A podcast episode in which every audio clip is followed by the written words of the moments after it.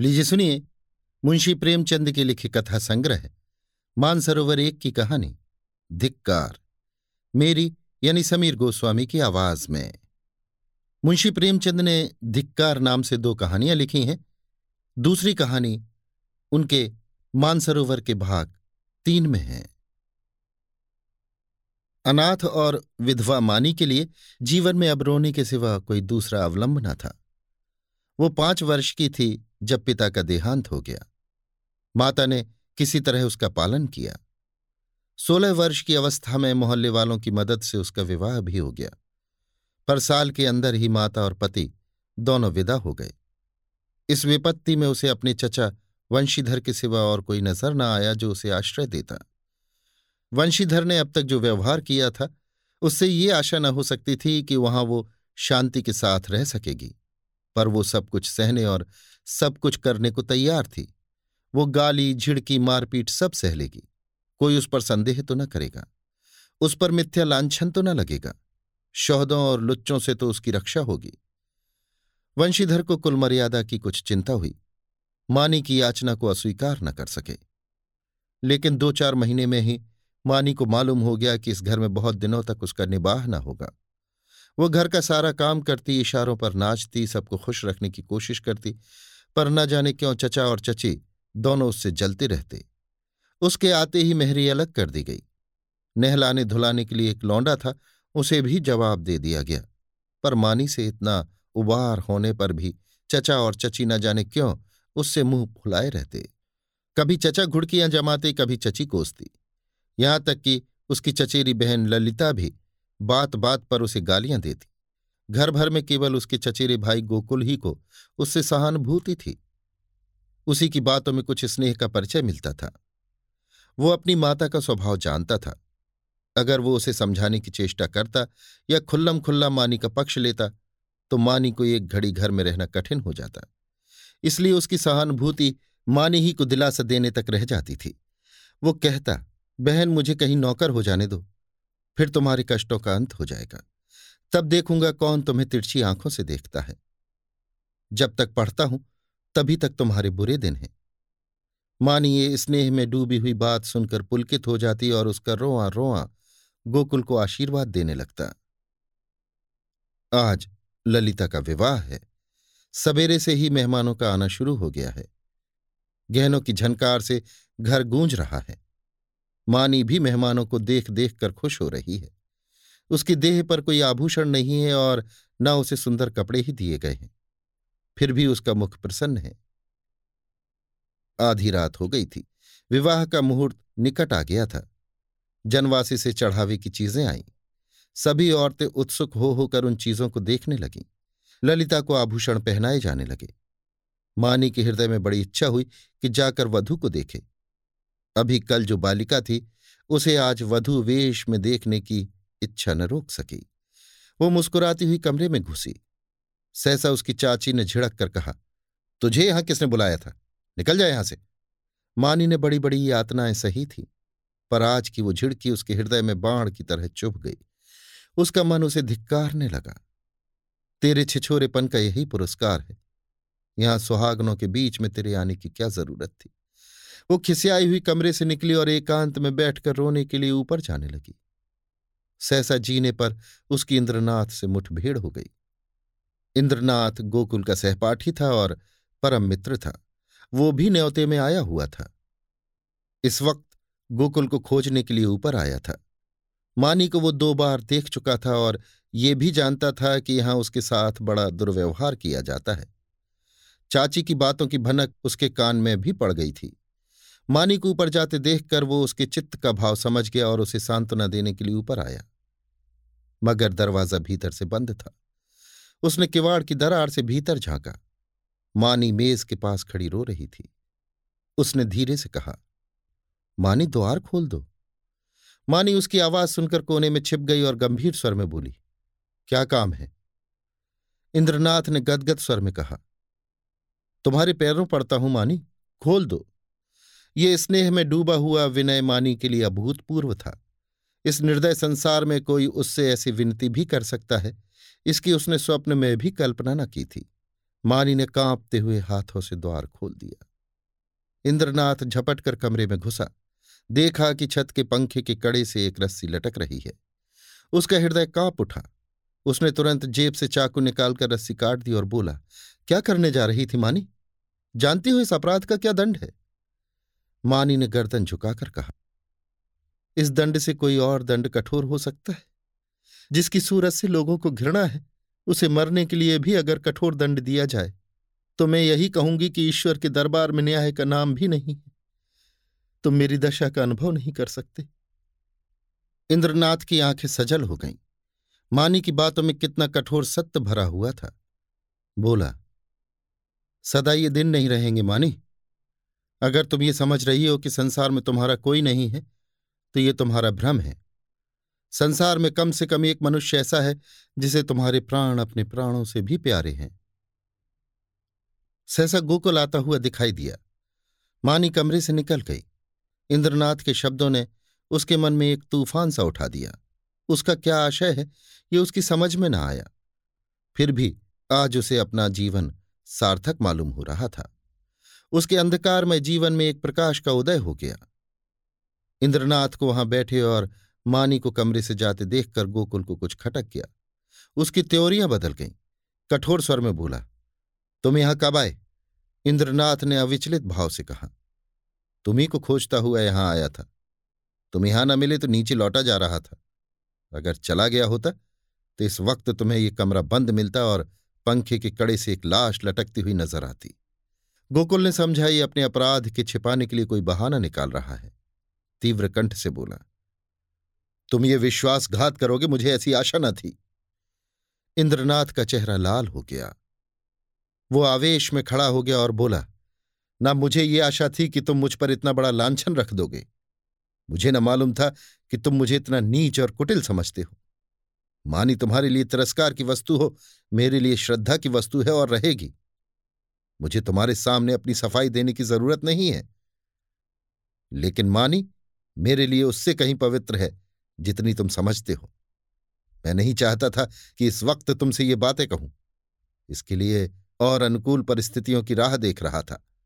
लेकिन मामला आ पड़ने पर कहना ही पड़ रहा है।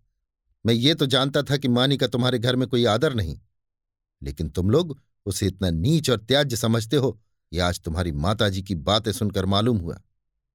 केवल इतनी सी बात के लिए वो चढ़ावे के गहने देखने चली गई थी तुम्हारी माता ने उसे इस बुरी तरह झिड़का, जैसे कोई कुत्ते को भी न झिड़केगा। तुम कहोगे, इसमें मैं क्या करूँ? मैं कर ही क्या सकता हूँ? जिस घर में एक अनाथ स्त्री पर इतना अत्याचार हो, उस घर का पानी पीना भी हराम है। अगर तुमने अपनी माता को पहले ही दिन समझा दिया होता तो आज ये नौबत ना आती। तुम इस इल्ज़ाम से नहीं बच सकते। तुम्हारे घर में आज उत्सव है, मैं तुम्हारे माता पिता से कुछ बातचीत नहीं कर सकता। लेकिन तुमसे कहने में संकोच नहीं है कि मानी को मैं अपनी जीवन सहचरी बनाकर अपने को धन्य समझूँगा। मैंने समझा था, अपना कोई ठिकाना करके तब ये प्रस्ताव करूँगा। पर मुझे भय है कि और विलंब करने में शायद मानी से हाथ धोना पड़े। इसलिए तुम्हें और तुम्हारे घर वालों को चिंता से मुक्त करने के लिए मैं आज ही ये प्रस्ताव किए देता हूँ। गोकुल के हृदय में इंद्रनाथ के प्रति ऐसी श्रद्धा कभी न हुई थी। उस पर ऐसा संदेह करके वो बहुत ही लज्जित हुआ। उसने ये अनुभव भी किया कि माता के भय से मैं मानी के विषय में तटस्थ रहकर कायरता का दोषी हुआ हूँ। ये केवल कायरता थी और कुछ नहीं, कुछ झेपता हुआ बोला, अगर अम्मा ने मानी को इस बात पर झिड़का तो वो उनकी मूर्खता है। मैं उनसे अवसर मिलते ही पूछूँगा। इंद्रनाथ, अब पूछने पाछने का समय निकल गया। मैं चाहता हूँ कि तुम मानी से इस विषय में सलाह करके मुझे बतला दो। मैं नहीं चाहता कि अब वो यहाँ क्षण भर भी रहे। मुझे आज मालूम हुआ कि वो गर्वणी प्रकृति की स्त्री है और सच पूछो तो मैं उसके स्वभाव पर मुग्ध हो गया हूँ। ऐसी स्त्री अत्याचार नहीं सह सकती। गोकुल ने डरते डरते कहा, लेकिन तुम्हें मालूम है वो विधवा है? जब हम किसी के हाथों अपना असाधारण हित होते देखते हैं तो हम अपनी सारी बुराइयाँ उसके सामने खोल कर रख देते हैं। हम उसे दिखाना चाहते हैं कि हम आपकी इस कृपा के सर्वथा योग्य नहीं हैं। इंद्रनाथ ने मुस्कुराकर कहा, जानता हूँ, सुन चुका हूँ, और इसीलिए तुम्हारे बाबूजी से कुछ कहने का मुझे अब तक साहस नहीं हुआ। लेकिन ना जानता तो भी इसका मेरे निश्चय पर कोई असर न पड़ता। मानी विधवा ही नहीं, अछूत हो, उससे भी गई बीती अगर कुछ हो सकती है, वो भी हो। फिर भी वो मेरे लिए रमणी रत्न है। हम छोटे छोटे कामों के लिए तजुर्बेकार आदमी खोजते हैं, जिसके साथ हमें जीवन यात्रा करनी है, उसमें तजुर्बे का होना ऐब समझते हैं। मैं न्याय का गला घोंटने वालों में नहीं हूँ। विपत्ति से बढ़कर तजुर्बा सिखाने वाला कोई विद्यालय आज तक नहीं खुला। जिसने इस विद्यालय में डिग्री ले ली, उसके हाथों में हम निश्चिंत होकर जीवन की बागडोर दे सकते हैं। किसी रमणी का विधवा होना मेरी आँखों में दोष नहीं, गुण है। गोकुल ने पूछा लेकिन तुम्हारे घर के लोग? इंद्रनाथ ने प्रसन्न होकर कहा, मैं अपने घर वालों को इतना मूर्ख नहीं समझता कि इस विषय में आपत्ति करें।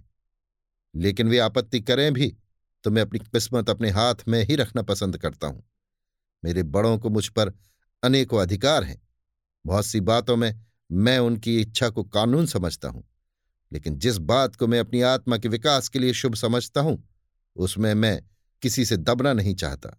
मैं इस गर्व का आनंद उठाना चाहता हूँ कि मैं स्वयं अपने जीवन का निर्माता हूँ। गोकुल ने कुछ शंकित होकर कहा, और अगर मानी न मंजूर करे? इंद्रनाथ को यह शंका बिल्कुल निर्मूल जान पड़ी।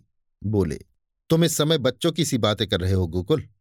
ये मानी हुई बात है कि मानी आसानी से मंजूर न करेगी। वो इस घर में ठोकरें खाएगी, झिड़कियाँ सहेगी, गालियाँ सुनेगी, पर इसी घर में रहेगी। युगों के संस्कार को मिटा देना आसान नहीं है। लेकिन हमें उसको राज़ी करना पड़ेगा। उसके मन से संचित संस्कारों को निकालना पड़ेगा। मैं विधवाओं के पुनर्विवाह के पक्ष में नहीं हूँ। मेरा ख्याल है कि पतिव्रत का अलौकिक आदर्श संसार का अमूल्य रत्न है और हमें बहुत सोच समझकर उस पर आघात करना चाहिए। लेकिन मानी के विषय में ये बात नहीं उठती। प्रेम और भक्ति नाम से नहीं, व्यक्ति से होती है। जिस पुरुष की उसने सूरत भी नहीं देखी, उससे उसे प्रेम नहीं हो सकता। केवल रस्म की बात है। इस आडंबर की, इस दिखावे की हमें परवाह नहीं करनी चाहिए। देखो, शायद कोई तुम्हें बुला रहा है। मैं भी जा रहा हूँ। दो तीन दिन में फिर मिलूँगा। मगर ऐसा ना हो कि तुम संकोच में पड़कर सोचते विचारते रह जाओ और दिन निकलते चले जाएँ। गोकुल ने उसके गले में हाथ डालकर कहा, मैं परसों खुद ही आऊँगा। बारात विदा हो गई थी। मेहमान भी रुखसत हो गए थे। रात के नौ बज गए थे। विवाह के बाद की नींद मशहूर है। घर के सभी लोग सरे शाम से सो रहे थे। कोई चारपाई पर, कोई तख्त पर, कोई ज़मीन पर, जिसे जहाँ जगह मिल गई, वहीं सो रहा था।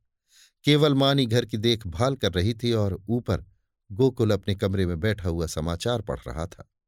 सहसा गोकुल ने पुकारा, मानी, एक गिलास ठंडा पानी तो लाना, प्यास लगी है। मानी पानी लेकर ऊपर गई और मेज पर पानी रखकर लौटना ही चाहती थी कि गोकुल ने कहा, जरा ठहरो मानी, तुमसे कुछ कहना है। मानी ने कहा, अभी फुर्सत नहीं है भाई, सारा घर सो रहा है, कहीं कोई घुसाए तो लोटा थाली भी न बचे। गोकुल ने कहा घुसाने दो, मैं तुम्हारी जगह होता तो चोरों से मिलकर चोरी करवा देता, मुझे इसी वक्त इंद्रनाथ से मिलना है, मैंने उससे आज मिलने का वचन दिया है। देखो संकोच मत करना। जो बात पूछ रहा हूँ उसका जल्द उत्तर देना। देर होगी तो वो घबराएगा। इंद्रनाथ को तुमसे प्रेम है, ये तुम जानती हो ना? मानी ने मुँह फेर कर कहा। यही बात कहने के लिए मुझे बुलाया था। मैं कुछ नहीं जानती। गोकुल, खैर, ये वो जाने और तुम जानो। वो तुमसे विवाह करना चाहता है। वैदिक रीति से विवाह होगा। तुम्हें स्वीकार है? मानी की गर्दन शर्म से झुक गई। वो कुछ जवाब न दे सकी। गोकुल ने फिर कहा, दादा और अम्मा से ये बात नहीं कही गई। इसका कारण तुम जानती ही हो। वो तुम्हें घुड़कियाँ दे देकर जला जलाकर चाहे मार डालें, पर विवाह की सम्मति कभी नहीं देंगे। इससे उनकी नाक कट जाएगी। इसलिए अब इसका निर्णय तुम्हारे ही ऊपर है। मैं तो समझता हूँ तुम्हें स्वीकार कर लेना चाहिए। इंद्रनाथ तुमसे प्रेम करता ही है। यों भी निष्कलंक चरित्र का आदमी और बला का दिलेर है, भय तो उसे छू ही नहीं गया। तुम्हें सुखी देखकर मुझे सच्चा आनंद होगा। मानी के हृदय में एक वेग उठ रहा था, मगर मुँह से आवाज़ न निकली। गोकुल ने आपकी खींच कर कहा, देखो मानी, ये चुप रहने का समय नहीं है। क्या सोचती हो? मानी ने कांपते स्वर में कहा, हाँ। गोकुल के हृदय का बोझ हल्का हो गया। मुस्कुराने लगा। मानी शर्म के मारे वहाँ से भाग गई। शाम को गोकुल ने अपनी माँ से कहा, अम्मा, इंद्रनाथ के घर आज कोई उत्सव है। उसकी माता अकेली घबरा रही थी कि कैसे सब काम होगा। मैंने कहा, मैं मानी को कल भेज दूँगा। तुम्हारी आज्ञा हो तो मानी को पहुँचा दू। कल परसों तक चली आएगी। मानी उसी वक्त वहाँ आ गई। गोकुल ने उसकी ओर कनखियों से ताका। मानी लज्जा से गड़ गई। भागने का रास्ता न मिला। माँ ने कहा, मुझसे क्या पूछते हो? वो जाए तो ले जाओ। गोकुल ने मानी से कहा, कपड़े पहनकर तैयार हो जाओ, तुम्हें इंद्रनाथ के घर चलना है। मानी ने आपत्ति की, मेरा जी अच्छा नहीं है, मैं न जाऊँगी। गोकुल की माँ ने कहा, चली क्यों नहीं जाती? क्या वहाँ कोई पहाड़ खोदना है? मानी एक सफ़ेद साड़ी पहनकर तांगे पर बैठी तो उसका हृदय काँप रहा था और बार बार आँखों में आँसू भर आते थे। उसका हृदय बैठा जाता था। मानो नदी में डूबने जा रही हो। तांगा कुछ दूर निकल गया तो उसने गोकुल से कहा, भैया मेरा जी ना जाने कैसा हो रहा है। घर चलो, तुम्हारे पैर पड़ती हूँ। गोकुल ने कहा, तू पागल है? वहाँ सब लोग तेरी राह देख रहे हैं और तू कहती है, लौट चलो। मानी, मेरा मन कहता है, कोई अनिष्ट होने वाला है। गोकुल, और मेरा मन कहता है, तू रानी बनने जा रही है। मानी, दस पाँच दिन ठहर क्यों नहीं जाते। कह देना मानी बीमार है। गोकुल, पागलों की सी बातें ना करो। मानी, लोग कितना हंसेंगे। गोकुल, मैं शुभ कार्य में किसी की हँसी की परवाह नहीं करता। मानी, अम्मा तुम्हें घर में घुसने ना देंगी। मेरे कारण तुम्हें भी झिड़कियाँ मिलेंगी। गोकुल, इसकी कोई परवाह नहीं है। उनकी तो ये आदत ही है। तांगा पहुँच गया। इंद्रनाथ की माता विचारशील महिला थी। उन्होंने आकर वधू को उतारा और भीतर ले गई। गोकुल वहाँ से घर चला तो ग्यारह बज रहे थे। एक ओर तो शुभ कार्य के पूरा करने का आनंद था, दूसरी ओर भय था कि कल मानी ना जाएगी तो लोगों को क्या जवाब दूँगा। उसने निश्चय किया, चलकर साफ़ साफ़ कह दूँ, छिपाना व्यर्थ है। आज नहीं कल कल नहीं परसों तो सब कुछ कहना ही पड़ेगा। आज ही क्यों न कह दूँ? ये निश्चय करके वो घर में दाखिल हुआ। माता ने किवाड़ खोलते हुए कहा, इतनी रात तक क्या करने लगे? उसे भी क्यों ना लेते आए? कल सवेरे चौका बर्तन कौन करेगा? गोकुल ने सिर झुकाकर कहा, वो तो अब शायद लौट कर ना आए अम्मा। उसके वहीं रहने का प्रबंध हो गया है। माता ने आँखें फाड़कर कहा, क्या बकता है? भला वो वहाँ कैसे रहेगी? गोकुल, इंद्रनाथ से उसका विवाह हो गया है। माता मानो आकाश से घिर पड़ी। उन्हें कुछ सुध न रही कि मेरे मुँह से क्या निकल रहा है। कुलांगर, भड़वा, हरामजादा, न जाने क्या क्या कहा। यहाँ तक कि गोकुल का धैर्य चरम सीमा का उल्लंघन कर गया। उसका मुँह लाल हो गया, त्योरियाँ चढ़ गई। बोला, अम्मा, बस करो। अब मुझमें इससे ज़्यादा सुनने की सामर्थ्य नहीं है। अगर मैंने कोई अनुचित कर्म किया होता तो आपकी जूतियाँ खाकर भी सिर न उठाता। मगर मैंने कोई अनुचित कर्म नहीं किया। मैंने वही किया, जो ऐसी दशा में मेरा कर्तव्य था और जो हर एक भले आदमी को करना चाहिए।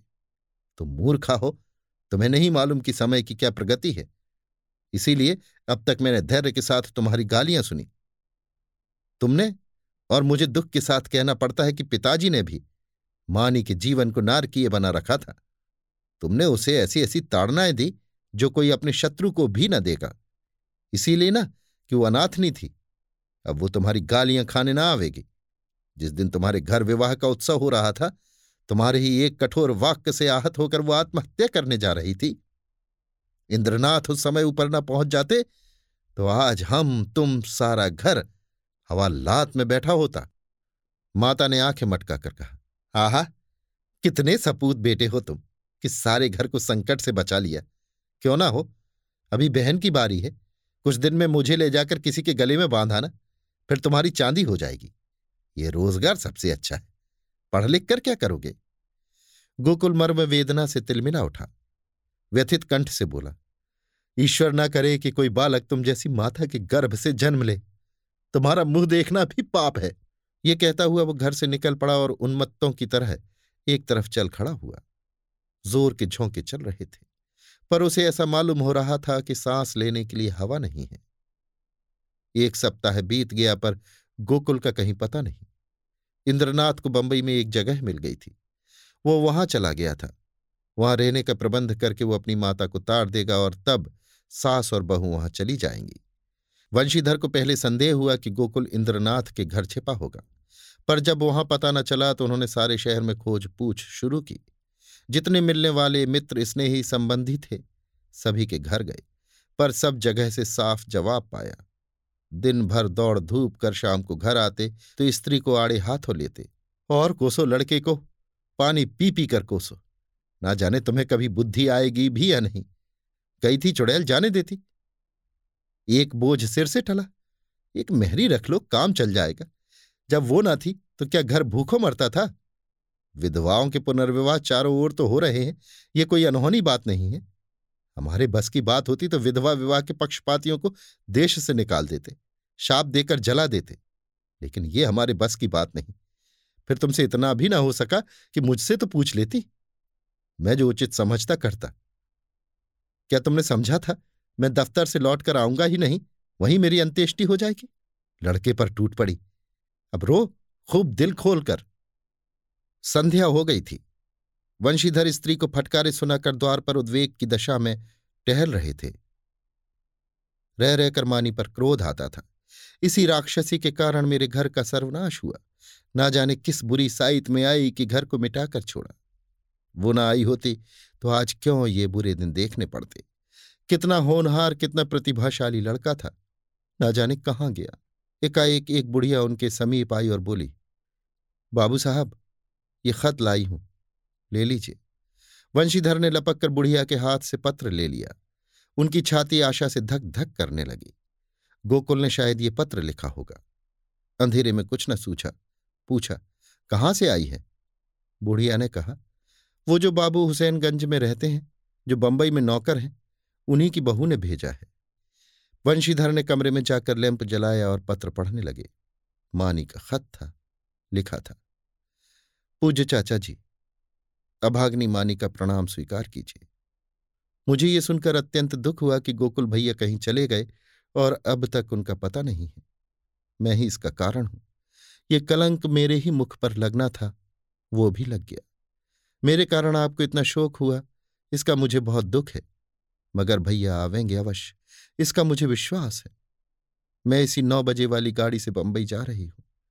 मुझसे जो कुछ अपराध हुआ है उसे क्षमा कीजिएगा और चाची से मेरा प्रणाम कहिएगा। मेरी ईश्वर से यही प्रार्थना है कि शीघ्र ही गोकुल भैया सकुशल घर लौट आवे। ईश्वर की इच्छा हुई तो भैया के विवाह में आपके चरणों के दर्शन करूँगी। वंशीधर ने पत्र को फाड़कर पुर्जे पुर्जे कर डाला। घड़ी में देखा तो आठ बज रहे थे। तुरंत कपड़े पहने सड़क पर आकर एक्का लिया और स्टेशन चले। बंबई मेल प्लेटफॉर्म पर खड़ी थी। मुसाफिरों में भगदड़ मची हुई थी। खोमचे वालों की चीख पुकार से कान में पड़ी आवाज़ न सुनाई देती थी। गाड़ी छूटने में थोड़ी ही देर थी। मानी और उसकी सास एक जनाने कमरे में बैठी हुई थी। मानी सजल नेत्रों से सामने ताक रही थी।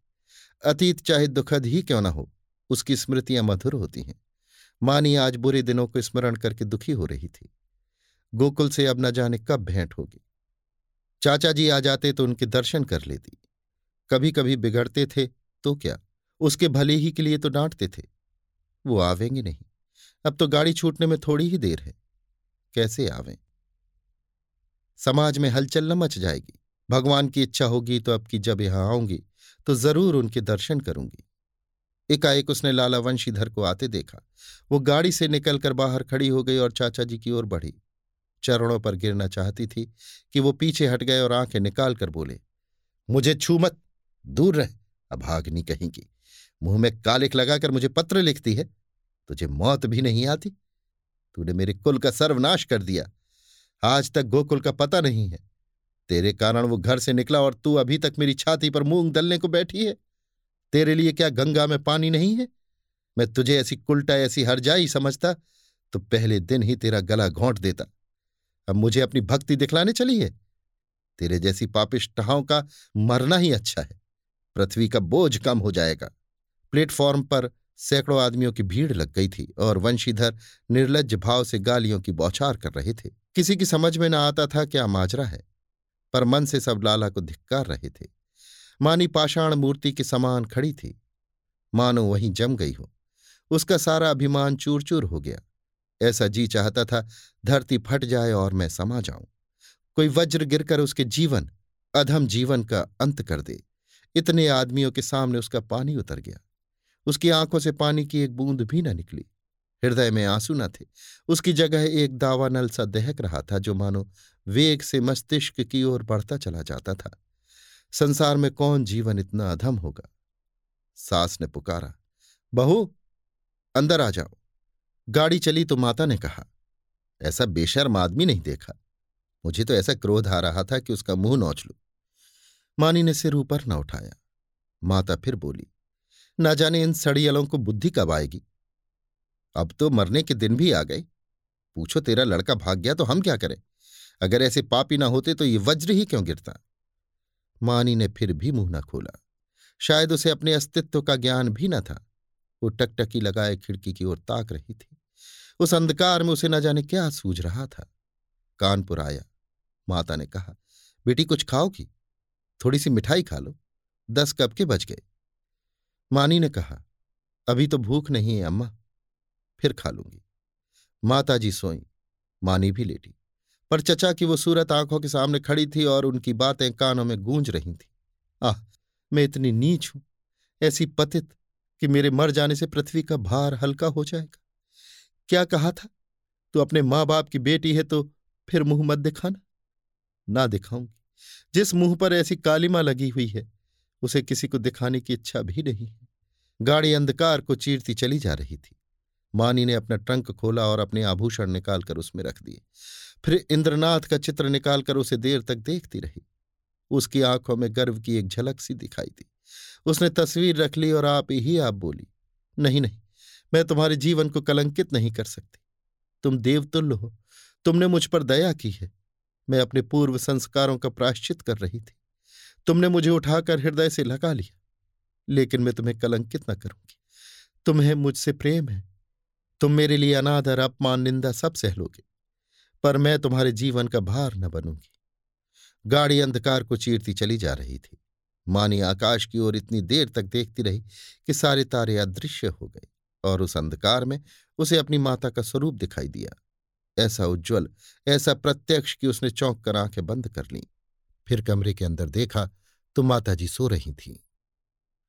न जाने कितनी रात गुजर चुकी थी।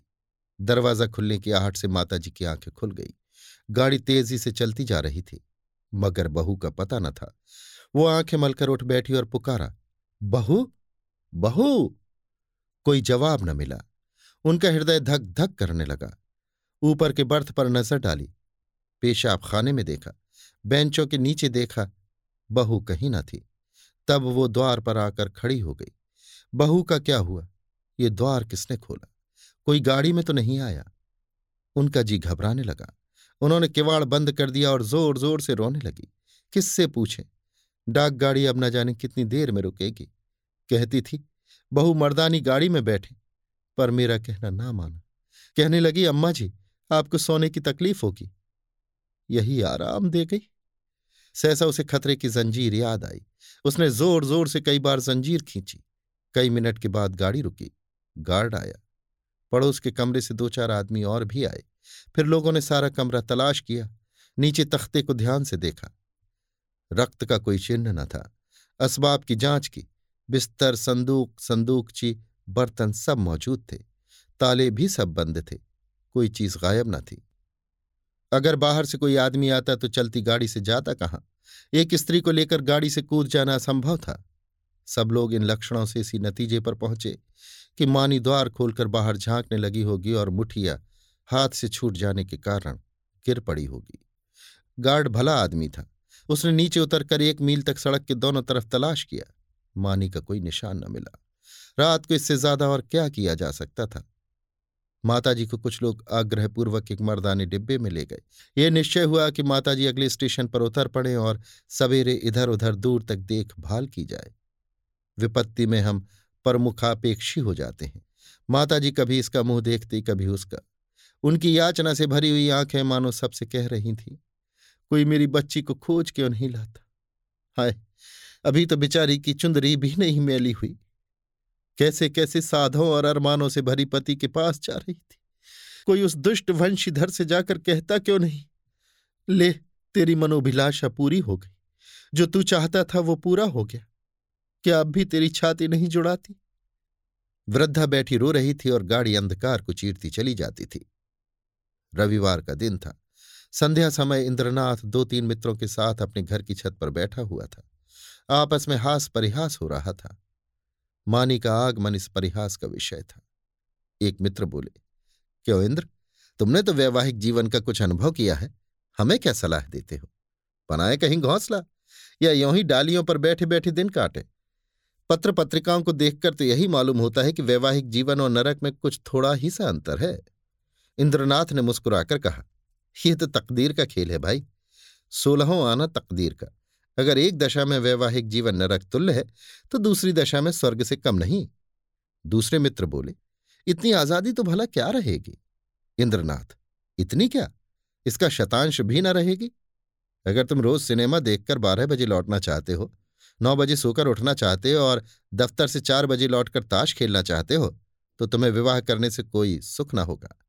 और जो हर महीने सूट बनवाते हो, तब शायद साल भर में भी न बनवा सको।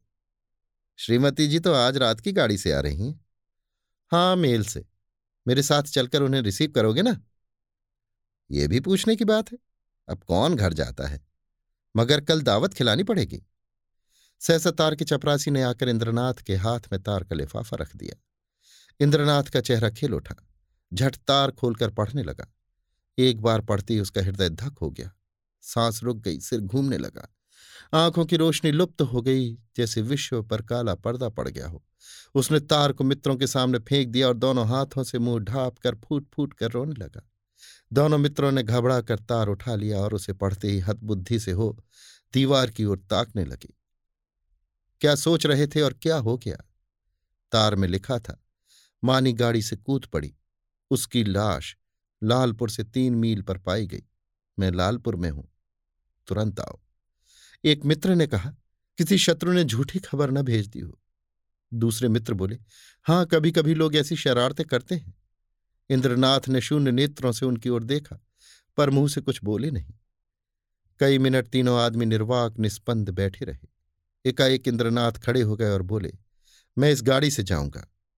बंबई से नौ बजे रात को गाड़ी छूटती थी। दोनों मित्रों ने चटपट बिस्तर आदि बाँध कर तैयार कर दिया। एक ने बिस्तर उठाया, दूसरे ने ट्रंक। इंद्रनाथ ने चटपट कपड़े पहने और स्टेशन चले। निराशा आगे थी, आशा रोती हुई पीछे। एक सप्ताह गुजर गया था। लाला वंशीधर दफ्तर से आकर द्वार पर बैठे ही थे कि इंद्रनाथ ने आकर प्रणाम किया। वंशीधर उसे देखकर चौंक पड़े। उसके अनपेक्षित आगमन पर नहीं, उसकी विकृत दशा पर। मानो वीत, राग, शोक सामने खड़ा हो। मानो कोई हृदय से निकली हुई आह मूर्तिमान हो गई हो। वंशीधर ने पूछा, तुम तो बंबई चले गए थे ना? इंद्रनाथ ने जवाब दिया, जी हाँ, आज ही आया हूँ। वंशीधर ने तीखे स्वर में कहा, गोकुल को तो तुम ले भी थे। इंद्रनाथ ने अपनी अंगूठी की ओर ताकते हुए कहा, वो मेरे घर पर है। वंशीधर के उदास मुख पर हर्ष का प्रकाश दौड़ गया, बोले तो यहाँ क्यों नहीं आए? तुमसे कहाँ उसकी भेंट हुई? क्या बंबई चला गया था? जी नहीं, कल मैं गाड़ी से उतरा तो स्टेशन पर मिल गई तो जाकर लेवा लाओ ना। जो किया अच्छा किया। ये कहते हुए वो घर में दौड़े। एक क्षण में गोकुल की माता ने उसे अंदर बुलाया। वो अंदर गया तो माता ने उसे सिर से पाँव तक देखा। तुम बीमार थे क्या भैया? चेहरा क्यों इतना उतरा है? गोकुल की माता ने पानी का लोटा रखकर कहा, हाथ मुँह धो डालो बेटा। गोकुल है तो अच्छी तरह। कहाँ रहा इतने दिन? तब से सैकड़ों मन्नतें मान डाली। आया क्यों नहीं? इंद्रनाथ ने हाथ मुँह धोते हुए कहा मैंने तो कहा था, चलो। लेकिन डर के मारे नहीं आते। और था कहाँ इतने दिन? कहते थे, देहातों में घूमता रहा। तो क्या तुम अकेले बंबई से आए हो? जी नहीं, अम्मा भी आई हैं। गोकुल की माता ने सकुचा कर पूछा, मानी तो अच्छी तरह है? इंद्रनाथ ने हंसकर कहा, जी हाँ, अब वो बड़े सुख से है। संसार के बंधनों से छूट गई। माता ने अविश्वास करके कहा, चल, नटखट कहीं का। बेचारी को कोस रहा है, मगर इतनी जल्दी बंबई से लौट क्यों आए? इंद्रनाथ ने मुस्कुराते हुए कहा, क्या करता? माताजी का तार बंबई में मिला कि मानी ने गाड़ी से कूद कर प्राण दे दिए। वो लालपुर में पड़ी हुई थी, दौड़ा हुआ आया, वहीं दाह क्रिया की, आज घर चला आया। अब मेरा अपराध क्षमा कीजिए। वो और कुछ न कह सका। आंसुओं के वेग ने गला बंद कर दिया। जेब से एक पत्र निकालकर माता के सामने रखता हुआ बोला, उसके संदूक में यही पत्र मिला है। गोकुल की माता कई मिनट तक मरमाहत सी बैठी ज़मीन की ओर ताकती रही। शोक और उससे अधिक पश्चाताप ने सिर को दबा रखा था। फिर पत्र उठाकर पढ़ने लगी। स्वामी, जब ये पत्र आपके हाथों में पहुंचेगा, तब तक मैं इस संसार से विदा हो जाऊँगी। मैं बड़ी अभागिन हूँ। मेरे लिए संसार में स्थान नहीं आपको भी मेरे कारण क्लेश और निंदा ही मिलेगी। मैंने सोचकर देखा और यही निश्चय किया कि मेरे लिए मरना ही अच्छा है। मुझ पर आपने जो दया की थी, उसके लिए आपको क्या प्रतिदान करूँ? जीवन में मैंने कभी किसी वस्तु की इच्छा नहीं की, परंतु मुझे दुख है कि आपके चरणों पर सिर रखकर न मर सकी। मेरी अंतिम याचना है कि मेरे लिए आप शोक न कीजिएगा। ईश्वर आपको सदा सुखी रखे। माताजी ने पत्र रख दिया और आँखों से आँसू बहने लगे। बरामदे में वंशीधर निस्पंद खड़े थे और जैसे मानी लज्जानत उनके सामने खड़ी थी। अभी आप सुन रहे थे मुंशी प्रेमचंद के लिखे कथा संग्रह, मानसरोवर एक की कहानी, धिक्कार, मेरी यानी समीर गोस्वामी की आवाज़ में। मुंशी प्रेमचंद ने धिक्कार नाम से दो कहानियाँ लिखी हैं। दूसरी कहानी, मानसरोवर के भाग तीन में है।